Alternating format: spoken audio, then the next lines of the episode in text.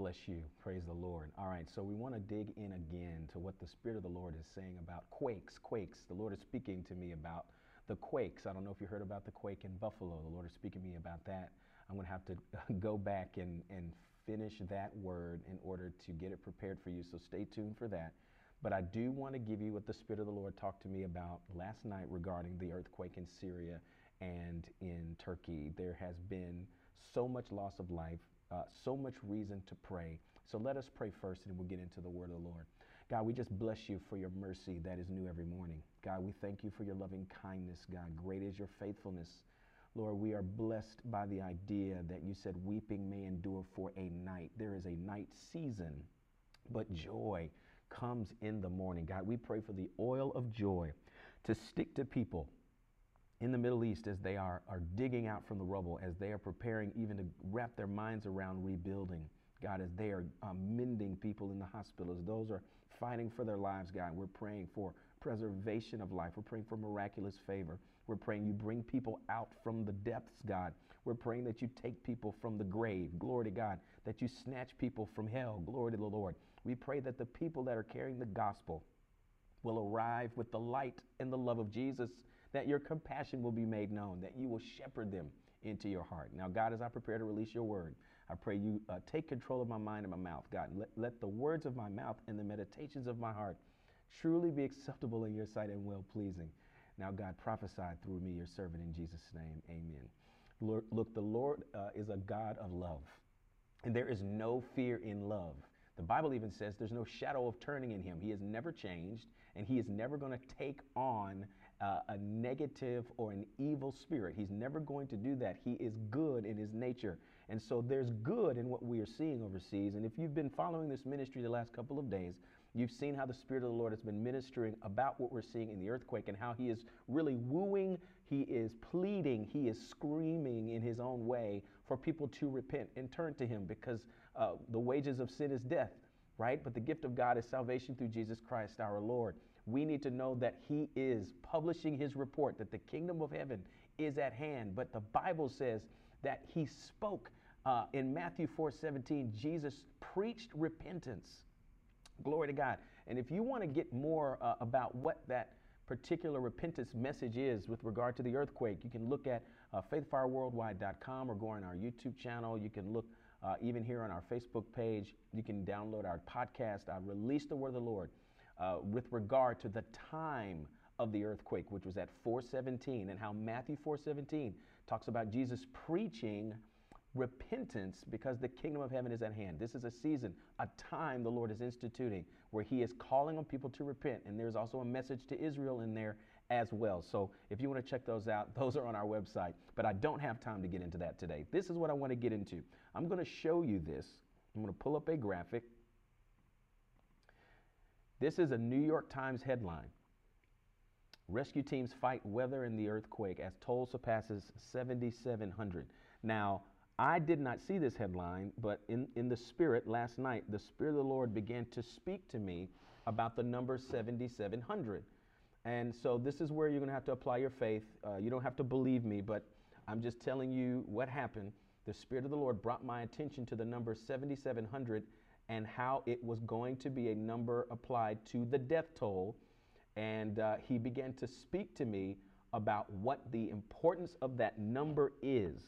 There is an importance to this number. The Spirit of the Lord was talking to me last night. I'm going to actually share with you what He said to me uh, so that you can apprehend and pray into what the Lord is saying about His perfection. About His perfection. God has never made a mistake, even with regard to this situation. There are so many people that are probably struggling with that idea right now.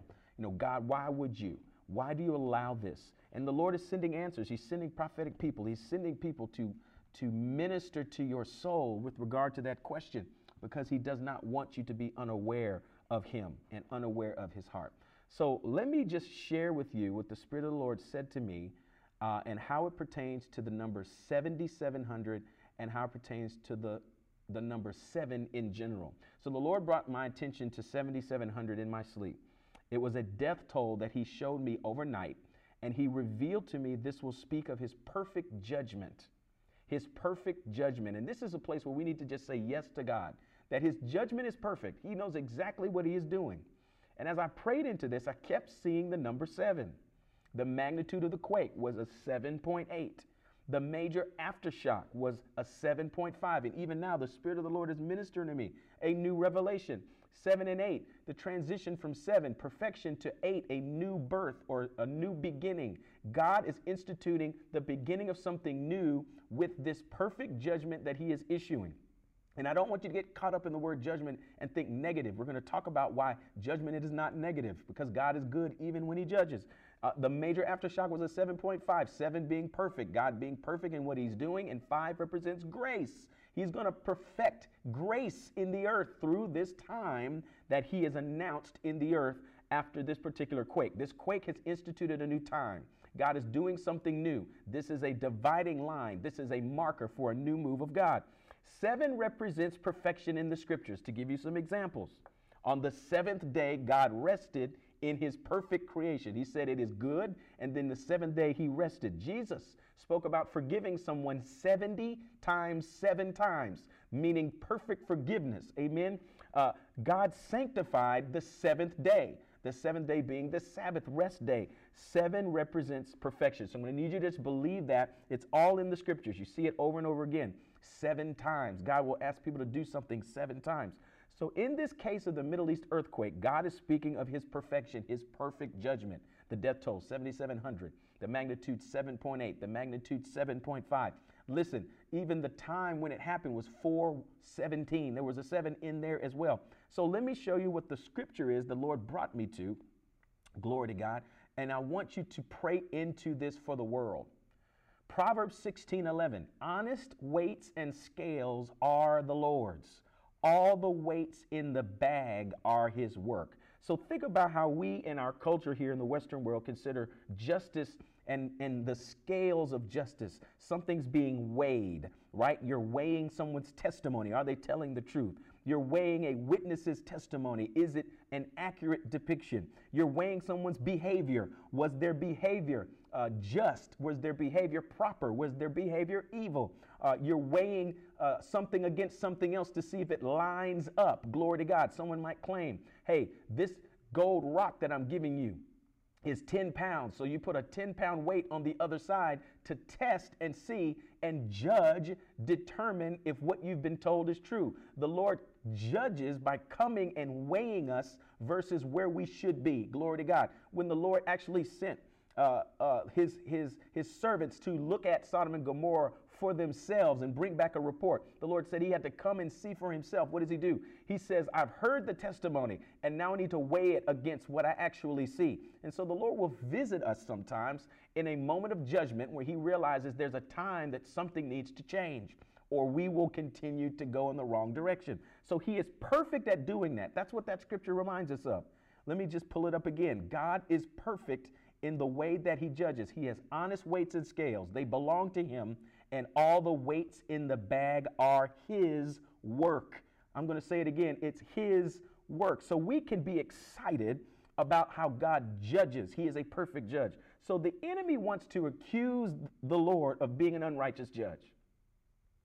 Where, where there seems to be calamity, God is actually showing His mercy and grace just as much as He's showing His judgment. All of it is there. Grace and mercy is there, even as He is, uh, in, he is executing justice. It's all there at the same time. But the enemy wants to accuse the Lord. What does he do in the book of Job? He appears before the Lord.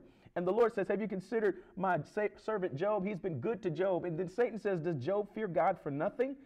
have you not made a hedge around him, around his household, and around all that he has on every side? You have blessed the work of his hands, and his possessions have increased in the land. But now stretch out your hand and touch all that he has, and he will surely curse you to your face. Now, the Lord says to Satan, Behold, all that he has is in your power, only do not lay a hand on his person. So Satan went out from the presence of the Lord. What are we getting at? Satan's character is to look at the status of things and see the sin, uh, to see how we should not be receiving God's grace. Glory to God.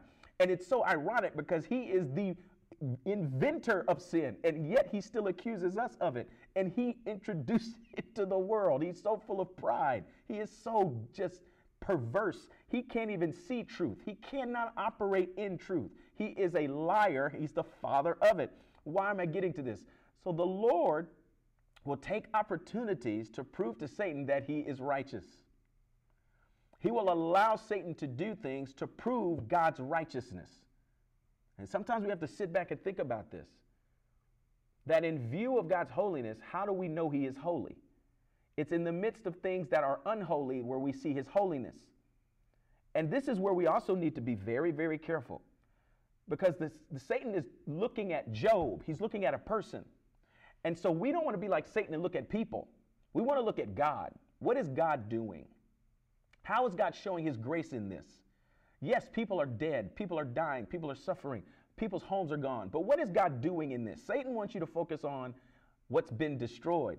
But the Lord wants you to focus on what is he doing? What is he building? What is he removing? What is he renovating? What is he building in this season?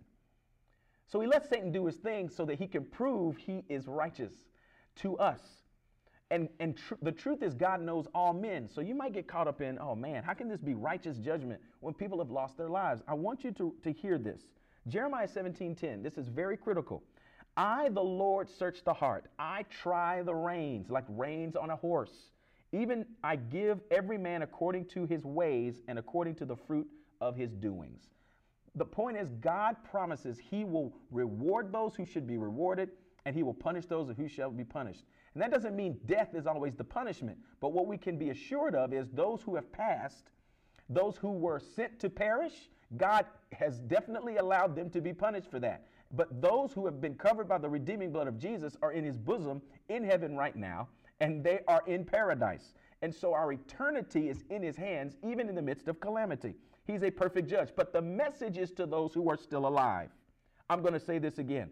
The message is to those of us who are still alive. This is God's perfect judgment we're talking about. His mercy, His mercy that endures forever. It's wrapped in judgment. He knows who to have mercy upon and who not. He says, I will have compassion on those who I will have compassion, and I will not have compassion on those who I will not. He knows how to weigh people's hearts. The reins of your heart determine your direction. Just like a horse has reins and you can direct the horse, the Lord knows the reins of your heart. He knows your direction. He wants you to put the reins in His hands, but if the reins are in the wrong hands, meaning the, the enemy of your soul, then He sees your direction needs to be changed. He wants you to give him the authority to change your direction. He knows what drives every human being. Hear me today. We're talking about the earthquake and people looking at death and saying, man, how can this be God's righteousness? God knows what drives every person. He knows the reins of our hearts. He knows our direction. He knows if you're headed to heaven or hell. And He is so zealous to see people come into the kingdom of God that He knows are His. And the Bible says that those that are His, He knows, and He has never lost one of them. He has never lost one of them. What God is trying to expose is to people who do have a chance to turn, that time is limited. He's trying to show people that the time is limited. Today is the day of salvation. Your tomorrow's not promised. There's enough uh, problems for today. How is your soul today? Calamity is when we have an opportunity to have some levity and clarity about the value of life and how we are positioned in view of God. He knows if there is any possibility of righteousness in any human being's heart. And if there is any possibility he can turn our hearts toward him, he will do it. He will do whatever he can to make that possibility become a reality. And he is perfect in doing it. He knows just what we need to turn and repent. And repentance and judgment have turned into such negative words in our culture. But the Lord has sent me to tell you today that judgment is good. Now, the end time judgment, the final judgment, the white throne judgment, is when we need to be able to proclaim that we have been redeemed by the blood of the Lamb and we have His righteousness. But that won't happen until God has this gospel preached into all uh, nations, into all creatures. And this gospel says, repent and turn to the Lord. So, in the interim, his judgment is doing what needs to be done prior to his white throne final judgment. He knows just what we need to turn and repent. He knows just what we need to turn and repent. And I'm going to read seven verses of scripture to you right now. And I want you to hear what God is doing even now and has been doing since the foundations of the world. It says in Psalm 107, verse 9, He satisfies the longing soul and He fills the hungry soul with goodness. There are people who are hungry for God and they don't know that's what they're hungry for. But he's, he's promised He will satisfy their longing soul. Even in the midst of calamity, He's doing it to open people's eyes and hearts to Him, satisfying their longing soul because this world cannot satisfy. It's temporal. And God has to bring our attention to the temporal so that we'll have a heart and a desire for the eternal. Oh, somebody needs to hear his name. Verse 10 says, Those who sat in darkness and in the shadow of death, bound in affliction and irons, those are people walking in idolatry. People like uh, many of the folks that are in Turkey and Syria who are Muslim, they don't know the Lord. That's idolatry. And let's just call it what it is. They're in darkness and in the shadow of death. They're bound in affliction and irons because they have rebelled against the words of God and despised the counsel of the Most High. Verse 12 there says, However, therefore he brought down their heart with labor. What does that mean? He brings humility. They fell down and there was none to help. What does he do? He empties us of all other answers. Oh, God. And this is where we need to see the opportunity. What does a wildfire do? It sweeps through a land and it destroys, but it also creates new life. And this is what God does all the time through calamity and struggle, struggle and strife and disaster. We call it those things, but God calls it love. Oh, somebody needs to hear him. Therefore, he brought down their heart with labor. They fell down, and there was none to help. Then they cried out to the Lord in their trouble. People are crying out right now saying, God, if you're real, I want you to show me who you are because this is too hard for me. This is how God's moving. This is how the intercessors need to be praying. Praying to people crying out for the Lord in their distress today. Do you see how God needs to open our eyes as the church to what He's doing? how judgment is good and how the church needs to embrace his righteous judgment. His judgment is perfect. Then they cried out to the Lord in their trouble. It's their trouble that causes them to cry out. And he saved them out of their distresses. We call upon the Lord to save people and bring salvation. And we don't always know that's how sometimes we're praying into the next disaster. We're praying into the next issue. We're praying into the next breakdown. We're praying into the next issue that cannot be solved by anyone but Jesus because he causes trouble in order to create a crying out in the hearts of people who have been in shadows. They have been walking in the shadow of death. They've been walking in darkness. They don't even know how to recognize light. But in the darkest of the hour, and they don't see any light at all, and they recognize now the darkness they're in, that's when they cry out to the Lord in their trouble. Verse 14 of Psalm 107 He brought them out of darkness and, in, the shadow of death and broke their chains in pieces. This is the deliverance that comes in these types of distresses. Pray into what God is doing in the Middle East. He brought them out of darkness. He's bringing them out of darkness and the shadow of death and breaking chains to pieces. God, we're going to see revival in Turkey and Syria. We're going to see families transform. We're going to see governments transform. Holy God, you're going to flip tables in those areas. And then it says in verse 15, Oh, that men would give thanks to the Lord for his goodness and for his wonderful works to the children of men. We should be giving thanks to God because of the process that we're seeing play out. It's a process. He brings trouble so people will cry out in their distress, and then he pulls them out of darkness and the shadow of death and breaks their chains. God is perfect in judging our hearts. He is a perfect shepherd. He is a perfect shepherd. Can I show you this? How God is a perfect shepherd? Glory to the Lord. He is a perfect shepherd. I, I thought I had this uh, particular uh, verse up, but I'm just going to read it to you. I'm going to read it to you. It says uh, in Psalm 78, Psalm 78, glory to God. It says uh, in verse 72 So he shepherded them according to the integrity of his heart and he guided them by the skillfulness of his hand. Psalm 78, it was a magnitude 7.8. The Lord sent me to that, and that message, the fullness of that message is on our website. But Psalm 78, verse 72 is what we're going to talk about right now. He shepherds them. He's shepherding people right now in Turkey and Syria according to the integrity of his heart. God is is a God of integrity. He is not going to put more on anyone that they can bear, and He will, in every temptation, make a way of escape. The way his name is Jesus, and He wants people to choose Jesus to escape from the troubles and the pleasures and the lusts of this world. He wants to, people to choose the way, Jesus Christ, to escape darkness and the shadow of death. And He's shepherding them perfectly according to the integrity in His heart and guiding them by the skillfulness of His hands. God's hand is what happened in Syria and Turkey. We need to acknowledge God's hand. And for years, I used to struggle with the idea that God judges. He's judging right now. He's weighing, He's putting things on His perfect scales. They belong to Him. Why? Because when we're found wanting, He brings correction, He brings direction. And every direction God brings is toward Him. And Psalm 75, verse 2 says, When I choose the proper time, I will judge uprightly. Oh, God. 7.5 was the aftershock. Psalm 75, verse 2. 7.5 was the aftershock. Psalm 75, verse 2. When I choose the proper time, I will judge uprightly. Can we believe that God chose the proper time?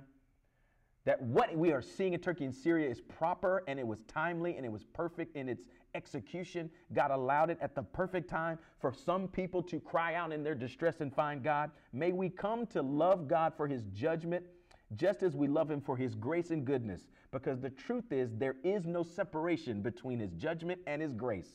There is no separation between his judgment and his goodness. They all are guided in, and built into his perfect character. To know God is to know him as a perfect judge.